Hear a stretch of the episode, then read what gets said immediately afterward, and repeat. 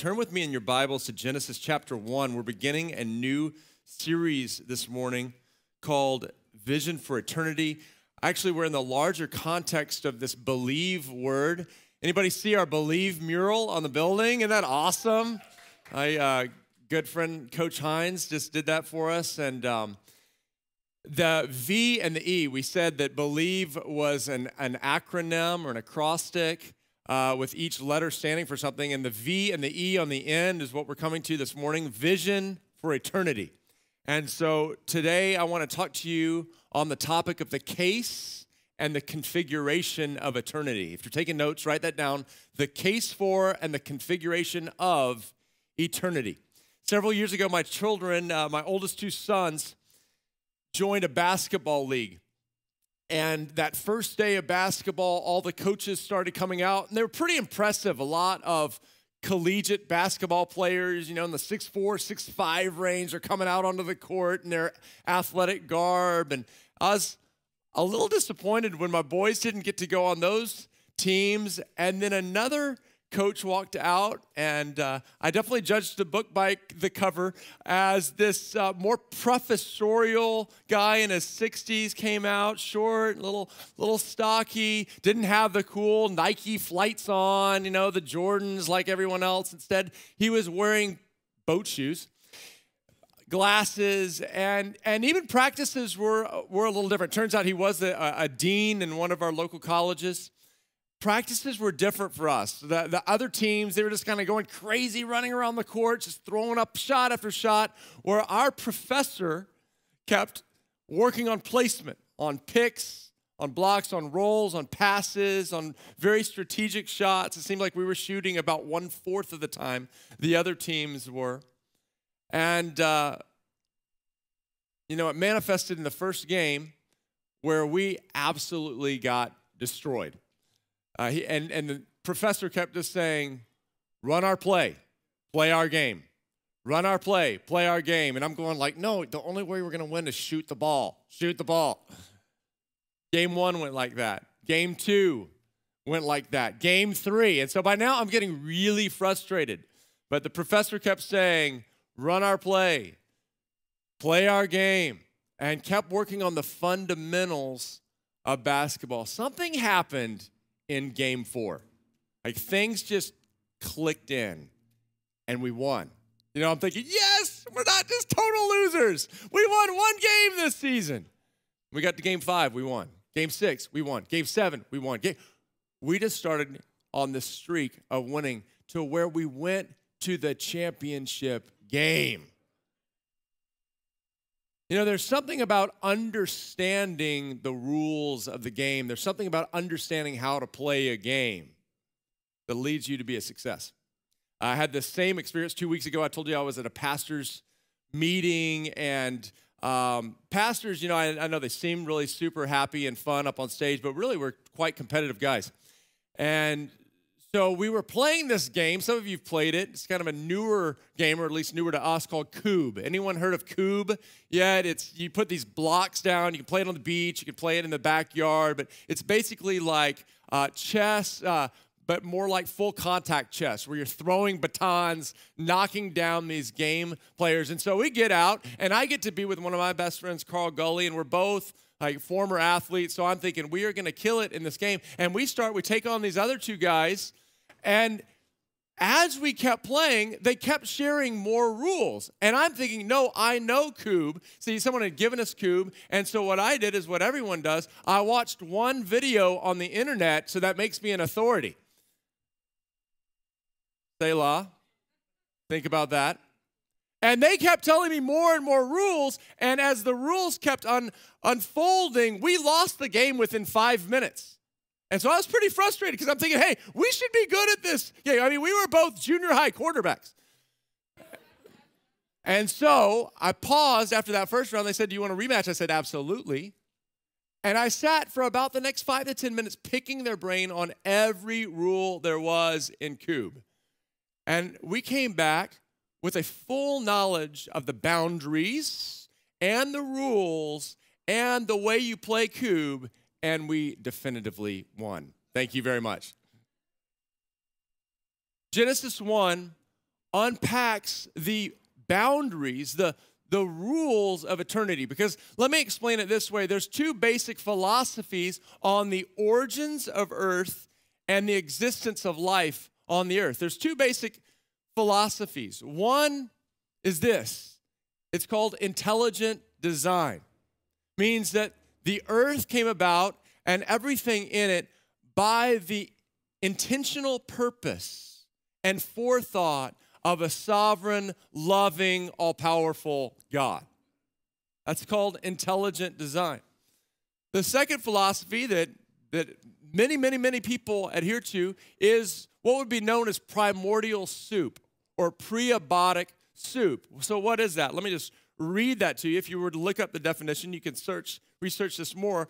A solution rich in organic compounds in the primitive oceans of the earth from which life is hypothesized to have originated. Primordial soup or prebiotic soup is, or prebiotic, excuse me, is the hypothetical set of conditions present on earth around 4 to 3.7 billion years ago, and its fundamental aspect to the heterotrophic theory of the origin of life. Basically, the premise is this that these, these substances and chemicals and gases were in existence, and in the perfect conditions, life sprung up, first in the amoebic form, and then things evolved into what we have this perfect earth and these very complex beings called humans and all the animal life.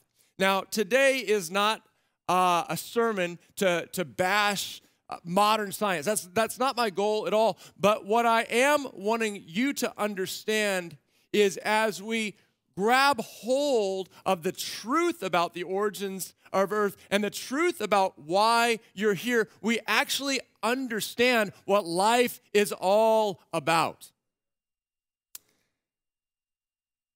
So we're going to jump into Genesis chapter 1 because in it we understand actually how this earth and how you and I came into being. It says this, in the beginning God I'd, I'd, encourage everyone open their Bibles right now or open your Bible app and underline this. I mean, those are some of the most powerful words in all of Scripture. In the beginning, God.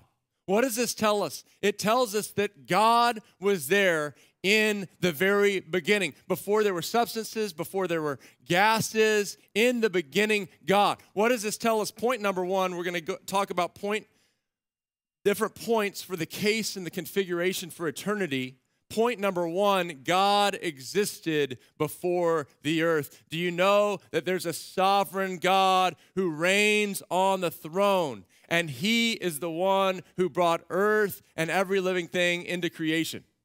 Okay, and so you say, now, now, Robert, that's what the Bible says, but is, is that really validated? I mean, gosh, it seems like I'm taking this big leap of faith to believe this book because there's other books that don't say the same things. Well, let's let's just talk about the validity of books for a second. Do you know what that that discipline of validating or authenticating books is? It's called textual criticism. Let's just get a little scholastic for a second. Put your glasses on if you brought them. Put your thinking cap on. We're going to school for a second. Let me explain textual criticism. Textual criticism is the substantiation of the validity of a book. So let's go ahead and put this chart up for a moment. This is how scholars determine the, the weightiness of a book, the validity of a book. What they do is this. I don't know if you can see this. I'm going to just read it out to you. This is comparing the Bible to the great works of antiquity. How we do this is how many existing manuscripts are there of a work? So this is Julius Caesar's Gallic Wars. 58 to 50 BC was when it was originally penned. How many existing manuscripts? So how many copies can we look at that are in our in our hands today? They're 10. And what's the gap between when it was written in 58 BC to the first manuscripts? That's 850 years. Okay, that's quite a long time, but we'd still say Julius Caesar, and we look back, well, we, we believe that that's actually authentic history. Okay, let's take Tacitus, Histories, and the Annals. 100 AD is when it was written. How many existing manuscripts? Two. And when do the first manuscripts we have? Stick with me. 800 to 1,000 years later, but we would say, well, that is valid history. Let's skip down now to the New Testament. The New Testament, which is written in the first century BC, between 30 and 90, we have 25,000 manuscripts. Now, what are you going to choose to believe? Something that has 10 manuscripts or something that has 25,000 manuscripts? Then the gap between the original manuscripts, 850 years, look at this, as little as 50 to 100 years. In fact, they've determined with the, the latest findings as little as 30 years between the penning of the original to the manuscripts we have. There is no book on earth that compares to the Bible. It has been validated not only through textual criticism, but through archaeological finds. Even this week, there are more archaeological finds in Israel. There's no book that's more archaeologically substantiated than the Bible. Through meteorology, through astronomy, through all the ologies and onomies, the Bible is the most validated book in all of history. So, yes, it takes belief to believe in God, but let me just tell you, this is the most easily believable book on earth. I would expect a big clap and applause because I don't know about you, I'm banking my whole life on this book. So when it says in the beginning, God, we know what was in the beginning. In the beginning was God. You have a God who existed before the earth. Watch this in John 1 1 through 3. So this is the New Testament account of creation. In the beginning was the Word, and the Word was with God, and the Word was God. For you that have read the Bible before, who is the Word? The Word is Jesus. How do we know that? Because it says He was with God in the beginning. Through him, all things were made. Without him, nothing was made that has been made. What does that mean? If you're new to the Bible, let me explain this. It wasn't just God in the beginning. We believe in a triune God God the Father, God the Son, God the Holy Spirit. And what it says is God, the Son, Jesus, was there in the beginning. Before this sphere, this ball came to existence, Jesus was in heaven with the Father, and all things were made by Jesus. Why is this so important? The reason this is so important is number two, point number two creation was deliberate and purposeful. You see, primordial soup that thus moves into secular humanism says that all of creation and all of earth is by happenstance. If that's the case, then it doesn't really matter, and we're kind of all on our own to just find our way and find our purpose. But if God's word is true, there are actually confines, there's actually configuration, there's actually rules of the game. Just like there's rules of basketball, just like there are rules in Kubb, there are rules of the game. And if we want to be successful, if we want to enjoy the game, if we want to have purpose, then we need to understand how to follow those. So watch this in Genesis chapter 1. I love this. I love what one pastor says the gospel of Genesis, the good news of Genesis. Watch this in, in Genesis 1 26 through 29. Then God said, Let us make mankind in our image in our likeness. Okay, why is this so powerful? Because what this tells us is that man, woman, you're not a mistake. You're not just a, an evolution of an amoeba that went into uh, a, more complex fish that then came out of the ocean into a monkey, and then now you happen to be a person and, and everything's on equal playing field. No, it's actually God created you in his image. And so, what does that tell you? It tells you that you are incredibly important. You're incredibly valuable. You're not a mistake. You're the intention. There's never been anyone like you. But you beautifully reflect the glory of God. And so, what, what else does that tell us? It tells us that life is precious. And so, no one can just decide, like, we don't need old people anymore. Or we don't, we don't need people that, that aren't just like everyone else, so we're just gonna euthanize them. Hello, do you understand what I'm saying? Like it says, no, a person is made in the image of God. So you can't just wipe out their life if you feel like it or enough people vote on it. That's the same for, for abortion. Hey, you were knit together in your mother's womb. You're precious, you're lovely. And so all life matters to God. so that they might rule over the fish in the sea and the birds in the sky and over the livestock and all the wild animals and over all the creatures that move along the ground. So God created mankind in his own image. What does this tell us? It tells us that God made the earth. He made the fish in the sea. He made the birds of the air. He made the animals of the field. They are good. However, they are not on the same level as mankind. Why? Because that's what God's word says. You are made in the image of God. A fish is not. You are not equal to a jellyfish. I love fish. Right? I love to fish. I love to swim with fish. I love to eat fish. But you are not equal to a fish. Right? You are, are God's crowning creation. And He gave fish and He gave animals and He gave birds and butterflies. He gave them for us to steward, for us to enjoy, but they are not our equal. Do you understand? And, and, and so don't call PETA on me. I love animals. I'm a good dog owner. Every, every day, 5 o'clock, I take my little golden doodle for a walk. I'm dutiful to feed my alpacas. I am a, I'm an animal lover. So don't get upset with me, but they are not my equal. They are not, I don't, I'm not like, oh, alpaca, oh, and Hallie, my two daughters. No. so God created mankind in his own image. In the image of God, he created them male and female. He created them. We, we keep going, we keep looking at order. It's God who created gender, it's God who determined how we were made.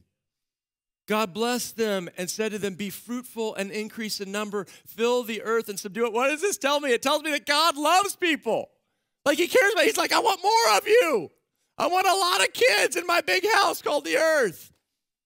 Rule over the, the fish and the sea and the birds and the sky and over every living creature that moves on the ground. Then God said, Watch this I give you every seed bearing plant on the face of the whole earth and every tree that has fruit with seed in it. What does that mean? It means God wants you to be blessed. He wants you to be provided for. Some of you have a hard time believing that God would actually care about your, your needs, your financial needs, your provision. No, God from the beginning created an earth and He gave us plenty.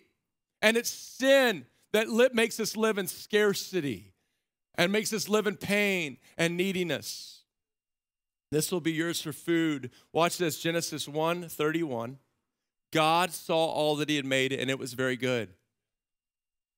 That, that is so key right now. It is God who determines what is good. If there is no God, there is no good. But it is God who made order. It is God who created you with a purpose. It is God who ordered, gave the configuration of eternity. And then he says, The way I made it is good. I love people. I am putting them in charge. Now, here's point three Point three is the bad news. Man's sin, man and woman's sin, affected God's original design and plan. So, why are we in this heap of a mess? Why is there war? Why is there famine? Why is there genocide? Why do bad things happen to good people? That's one of the biggest questions people ask. If God is loving, then why do bad things happen to good people? It is because there is an enemy. That enemy we see in Genesis 2 was the serpent, and he comes. The enemy, the serpent or the dragon, we see it throughout Genesis. His name is the devil, his name is Satan. He's a fallen angel. He was not content to stay in God's divine order, which is God, right? God first. No, he wanted to rise up above God. And so he comes to take away, to steal, kill, and destroy. And he leads man and woman into temptation. And he says, Hey, eat of this fruit because God is holding out on you. That's always the enemy's main lie to you is God doesn't have what's best for you. When we sin, when we choose sin instead of deciding to stay in God's confines and his configuration, it's because we're believing a lie that God doesn't have what's best for you, that his way is not the best way. And so man and woman choose sin, and I want you to watch this. I'm going to read to you the results of that sin, and I want to show you what man and woman lost when they sinned. It says this Then the man and his wife heard the sound of the Lord God as he was walking in the garden in the cool of the day. I mean, just pause and reflect on that. Every day they would be in the Garden of Eden, this perfect, beautiful, well ordered, fully sufficient, ample place to live. And God would walk there with them. They had this incredible fellowship. And it says this, and they hid from God among the trees of the garden. It's like one of the most heartbreaking scriptures. But the Lord called the man, Where are you? He answered, I heard you in the garden. This is man speaking. And I was afraid because I was naked. So I hid. And he said, God said, Who told you that you were naked? Have you eaten from the tree that I commanded you not to eat from? Watch what happens next. God speaking to man and woman, the serpent, creation. To the woman, he said, I will make your pains in childbearing very severe. With painful labor, you will give birth to children. I've never given birth to children, but I hear it's painful. Um, so challenging is childbirth that, like, when Stephanie was giving birth, I would be in the restroom, like, while she's birthing kids, vomiting because I couldn't take how intense it was. That's that's a product of the fall.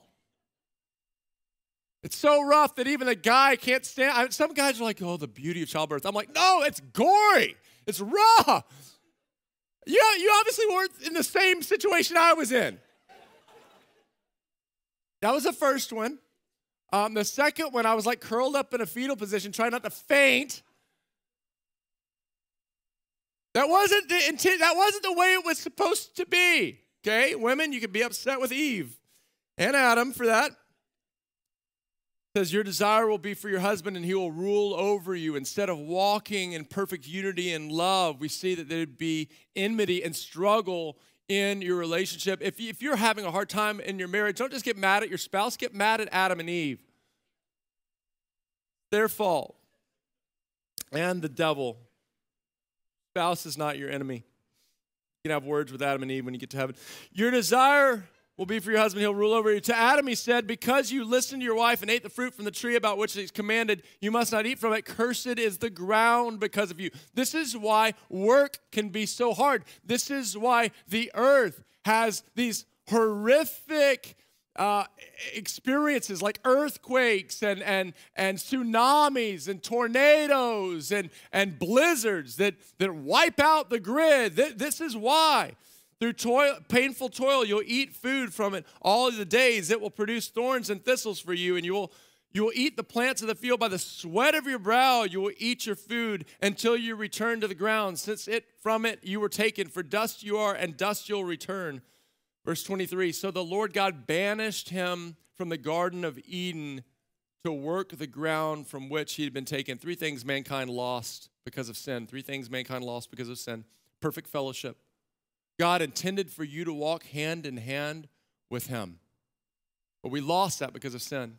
Number two, perfect identity. You immediately see after sin that people are freaking out. They realize they're naked. They're trying to put fig leaves on themselves. From then on, man and woman would be in this desperate climb, this desperate clawing to feel important, to feel valid, because they lost that because of sin. If you're dealing with insecurity today, it's because of sin. It's because of the fall of man. And there will be a time where you are restored with God face to face, and you will be glorified, and you will live in peace and joy where there's no more tears, no more mourning, and no more insecurity. Hallelujah. And perfect work, perfect work, you see that the work becomes burdensome instead of tending to this perfect creation that God had set up in the garden. Instead, there's thorns and thistles, and the ground is cursed, and our work is tiring and hard. But that is not going to be the case for all of eternity for those who choose to live in right relationship with God. Point four life on earth is not the only reality. Please write that down. Life on earth is not your only reality. One of the concerns I have about Christianity today is too many Christians are living like this earth is all there is. And so we're freaked out in 2020, 2021. Why? Because all we think that, that life is, is this one moment on earth when scripture clearly shows that there's something past this life. So we immediately start seeing that in the book of Genesis. We move to chapter 5 and we see this guy named Enoch. I love Enoch. Altogether says Enoch lived a total of 365 years.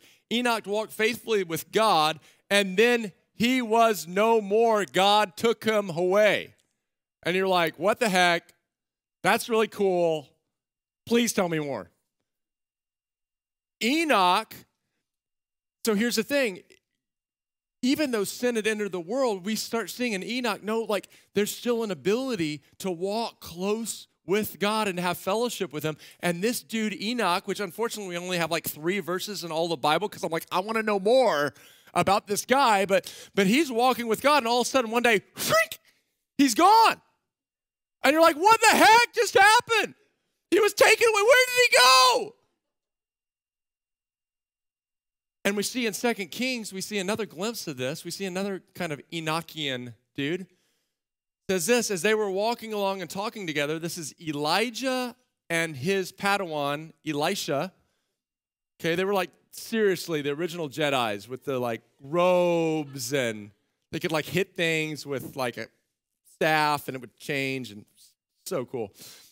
Control bears and it says this as they were walking along and talking together suddenly a chariot of fire and horses of fire appeared and separated the two of them and Elisha went up to heaven in a whirlwind and all of a sudden in the Old Testament, you're like, wait a second, this earth is not, you, you don't see a, a, ton of glimpses of this. You're gonna, we're gonna start seeing it a ton in, in the New Testament. But all of a sudden we learn, oh, there's this place called heaven, and this angelic chariot came down, picked up Jedi number one, and took him into heaven. He didn't die, he's like gone up in heaven. What? What? I, I gotta know more. Like, please tell me more. That was point four. Life on earth is not the only reality. Point five is this Jesus taught that heaven is a real place. So we just get these couple of glimpses into heaven in the Old Testament. Now we move to the New Testament. If you're new to the Bible, the Bible is broken into two halves the Old Testament, which is pre Jesus, the New Testament, which is Jesus coming to earth and beyond. And so in the New Testament, Jesus shows up and he starts talking about heaven. So he says things like this Rejoice, this is Matthew 5 12. Rejoice and be exceedingly glad. He's talking to his disciples, his followers, about living for him. Rejoice and be exceedingly glad, for great is your reward in. In? So he's telling them, guys, don't just live for earth. If, and, and this was in the context of being persecuted, having all kinds of false things being said about you. Wow, we need that in 2020, 2021 as Christians. Right? All kinds of things are being, being said and persecuted. And people say things about this church. And, and, and, and, and Jesus is actually saying this when that happens, rejoice because you have a great reward in heaven. Like, you're not just living for this earth. You might not be popular. He actually said, They hated me. If they hated me, of course they're going to hate you as my followers. But listen, there's something better. There's coming a place called heaven. Listen to this in Matthew 6 19. He says, Don't lay up for yourselves treasures on earth where moth and rust destroy and where thieves break in and steal. But lay up for yourselves treasure in heaven. This is what Pastor James was talking about in the offering. Why are we people? Why, what, what's one of the motivations for giving? I mean, of course, yeah, it all belongs to God and we want to do that. But there's also this reward that if we don't just live storing up for ourselves on this earth, that as we give, as we're generous, God's saying, hey, actually, more, more important than, then, then your 30 year retirement fund is your 30,000 year retirement fund. Where neither moth nor rust destroys, and where thieves do not break in and steal. No one can mess with your heavenly K. Your, your,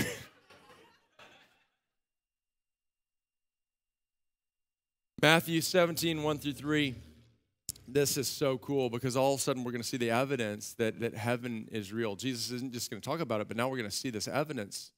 Watch this. This is called the Mount of Transfiguration. After six days, Jesus took Peter, James, and John, his main homies, the brother of James, and led them up a high mountain by themselves. There he was transfigured before them.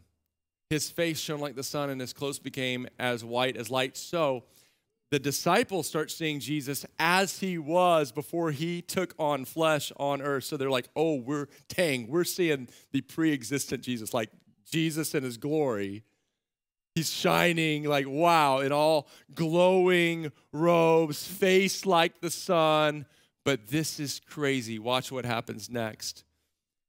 Just then there appeared before them Moses. You remember Moses? It's Like one of the main dudes in the Old Testament. This is Moses lived thousands of years ago. But Moses, a dead dude, is showing up alive on this mountain and talking to them. What is this? What is this proving? It's proving there's eternity. It's proving that this life is not the end.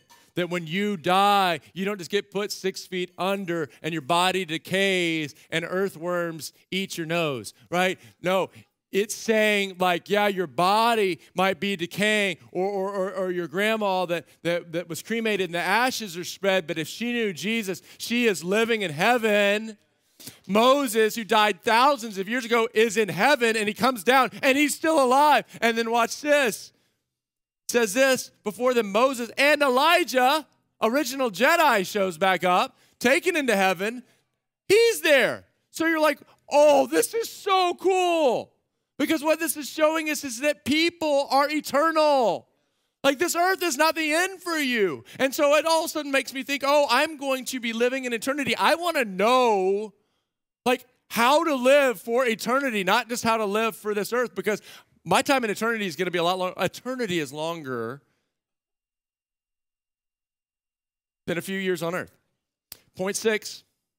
Point six, don't worry, there are only seven points, so you are very close.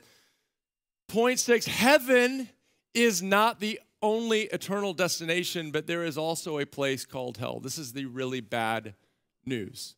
This is the bad news. This is the truth. We're committed to sharing the truth of Scripture. Uh, the problem is 50% of Christians don't believe in a literal hell. So let me propose to you that those 50% of Christians don't believe the Bible. And let me actually propose to you that they don't believe Jesus. Because Jesus is the one who talked about hell the most. Why? Because a, a, a loving friend warns their friends about danger. Why does Jesus talk so much about hell? Because a, a, a, loving father teaches their kids about destruction, things that could harm them. If you don't believe in hell, then, then you are totally buying in to the enemy's lie for your life.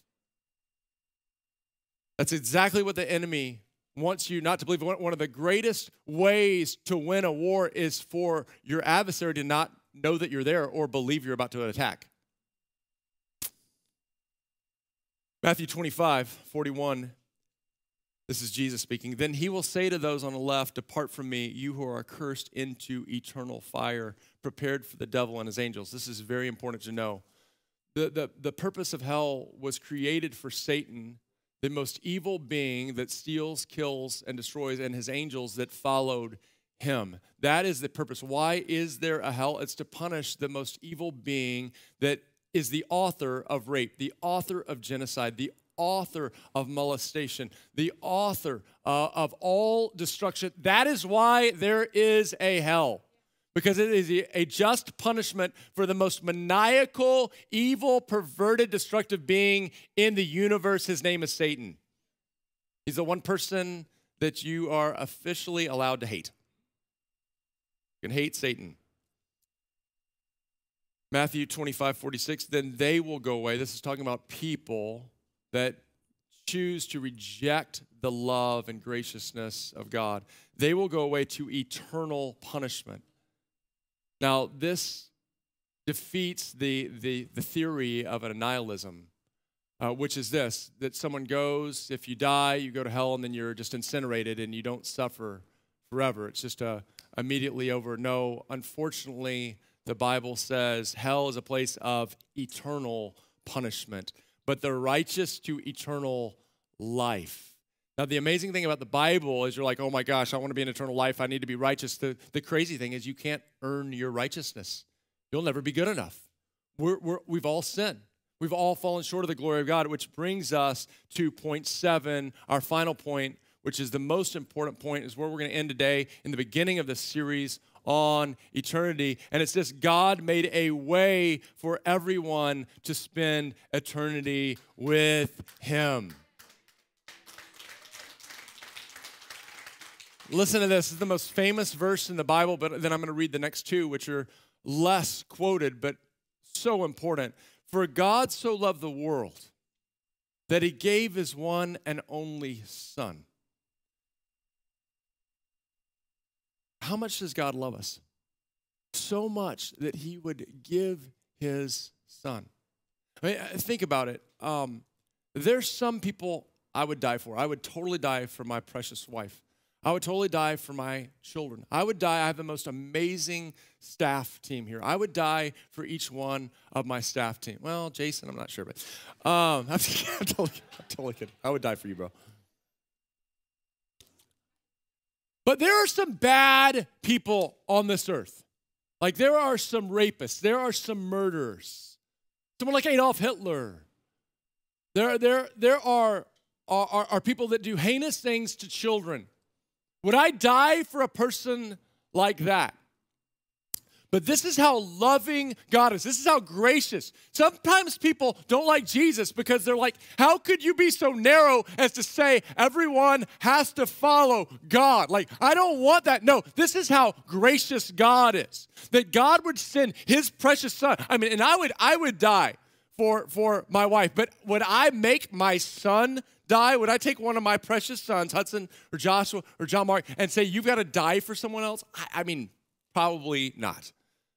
But he would take his son and say, For the worst sinner, for that thief on the cross, for a person who persecuted and destroyed the church like Saul, who would become Paul. Are, are you following me? This is how loving, this is how gracious, this is how God spares no link. And He takes what He loves the most, His precious Son, and gives Him for the most perverted, most disgusting, most destructive, and says, There's no one too far.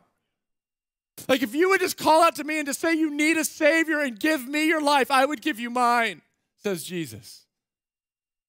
For God so loved the world that He gave His only Son that Whoever would believe in him would not perish. It's not even being perfect, it's just would you put your faith in the most loving being in the universe, the sovereign God who created all things, by which you have life and breath anyway. And then he gives his life for you. For God did not, now watch this, because some people are like, I don't, I don't like God because he, he's the judge, and, and I don't like Jesus because he says it has to be this way. Watch this. For God did not send his son into the world to condemn the world. I mean, if anyone deserved to condemn the world, it's Jesus. He's like, hey, I set you up. You're my kids. I gave you this perfect garden. I gave you the bunnies and the and the and the fruit, and I, I, I like I'm the one who gives you avocados. How nice is that? And then he's like, basically, you spit in my face and you turned against me, but I still didn't come to condemn you. I came that you might have life. And life, I mean, how, how what, what other, what other God? There is none like him. But to save the world through him, whoever believes in him is not condemned, but whoever does not believe stands condemned already because they've not believed in the name of God's one and only Son. Let me conclude with this story because when you start understanding that eternity, that there's a case for eternity, this world is not the end, when you understand that there's actually a configuration of eternity, that there was an actual divine, sovereign, loving God who put it in order, and therefore, if He is the creator, then He is actually the owner, He's the designer, and we need to honor Him and follow His ways. And when you get this, like, first of all, it can save your soul. Like you start realizing, okay, then I, I know I need him. I know I need Jesus. I know he needs to come into my life. He needs to forgive me. But you know what? It can also not to save you, it will change the way you live. Because you realize I'm not just living for this earth. I'm not just trying to eke out an existence where I just get everything in order and, and, and have my comfy little, tiny little niche of the earth where I have my little apartment or my little house and my little perfect coffee and, and, and my, my little walk and my little fluffy dog and my, it's just, you know, and have my little relationships. No, you realize, no, how I live in this earth will determine my eternity. And actually, if I lock in on this, I actually I can help people find the eternal God. I can I can make sure that they're in heaven. And so there was this man in 1884 named Arthur Stace in England. And Arthur, like like many people I've met, man, he just had a rough hand of cards dealt to him. Both his parents were alcoholics. He grew up the, the, the youngest child in the family. Both his sisters were prostitutes, and both of them actually had brothels. And so, from the earliest ages, he was exposed to alcohol and started drinking.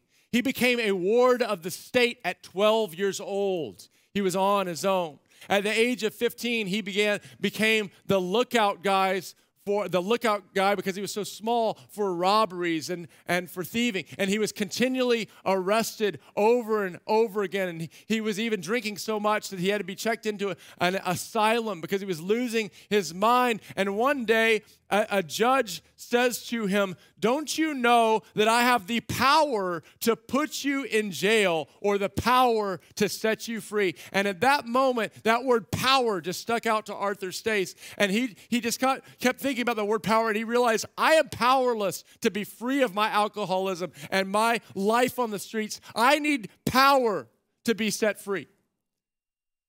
And he heard of a church that was doing a, a food ministry. And, the problem is that in order to get the food, you had to go and listen to someone talk for an hour.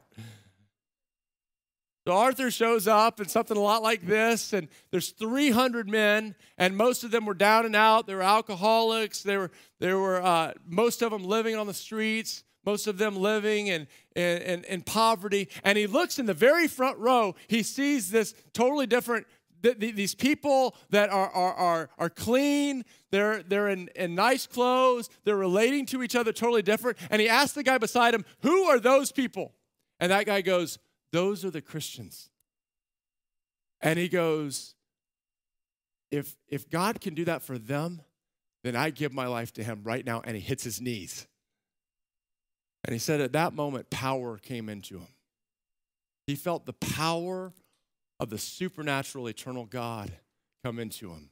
And his life started to change.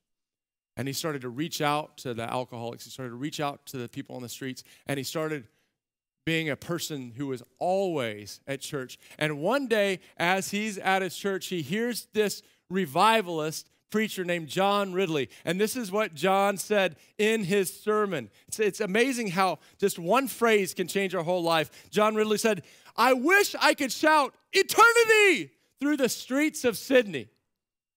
I wish I could shout eternity through the streets of Sydney. And again, this word starts echoing in Arthur Stace's mind eternity, eternity, eternity. He says the conviction of God came on him, and he begins to weep and weep. And at that moment, he received a call. And that call, that divine calling, was this I want you to go out and write eternity on the streets.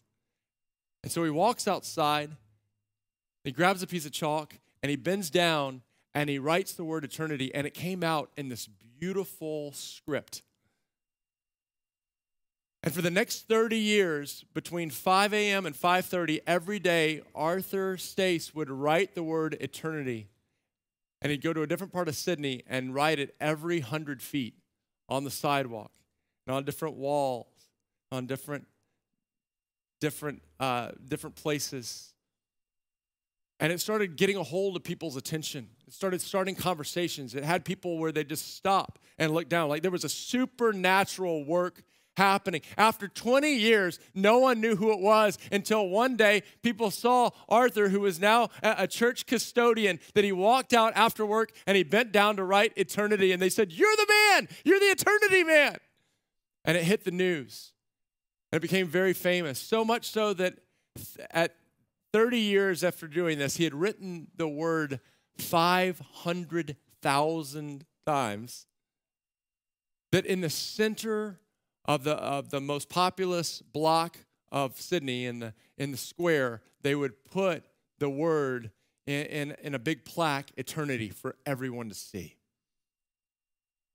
So powerful, though, that eternity had become kind of the buzzword for Sydney. It had become what Sydney was known for. That when in 2000 the world chose Sydney to be the host of the Olympics, and they decided to do a big display for the world to see Sydney, this is what they put up. On the Sydney Harbor Bridge, four billion people had to come face to face with the reality of eternity. What can happen when one person lays hold of the reality of eternity. And, you know, probably for us, it's not going to be walking out and riding eternity every few feet, although it'd be cool if one person in here decided to do that. That'd be cool for San Diego. But, but maybe it'll be like my, my wife's grandfathers. Uh, Stephanie's grandfather on her dad's side was an immigrant, but he was approached with the gospel of Jesus in America. And it so laid hold of him that he fell madly in love with Jesus and he couldn't stop talking about him. He lost many friends. He even was disowned by different family members. They thought he was just a little too excited. But her dad would talk about everywhere they went, just holding his dad's hand, and his dad just lovingly, with a big smile on his face, talking to people about life eternal in Jesus. Crazy thing is, that's only one of Stephanie's grandfathers. Her other grandfather laid hold of eternity. He's 98 now. And still, when you go out to lunch with him, he'll have a gospel track in his pocket. And he'll stop every waiter or waitress, every person he meets, and say, Do you know Jesus? With the most beautiful, loving countenance. Or it might be like our dads. Both of our dads got a hold of this. And my dad spent the, his, his last years uh, in the car dealership he worked at, realizing that most people that everyone has to get their car worked on, and a lot of those people will never darken the door of a church. And so he'd constantly be asking the question if you died, do you know where you'd go? And my dad got to pray with numerous people giving their lives to Jesus. You know, when you get a hold of this eternity topic, you realize that every person is an eternal being. And your heart breaks for every person to come to know Jesus. Let me ask you today are you convinced on the reality of eternity and are you living each day in light of eternity? Let's stand up.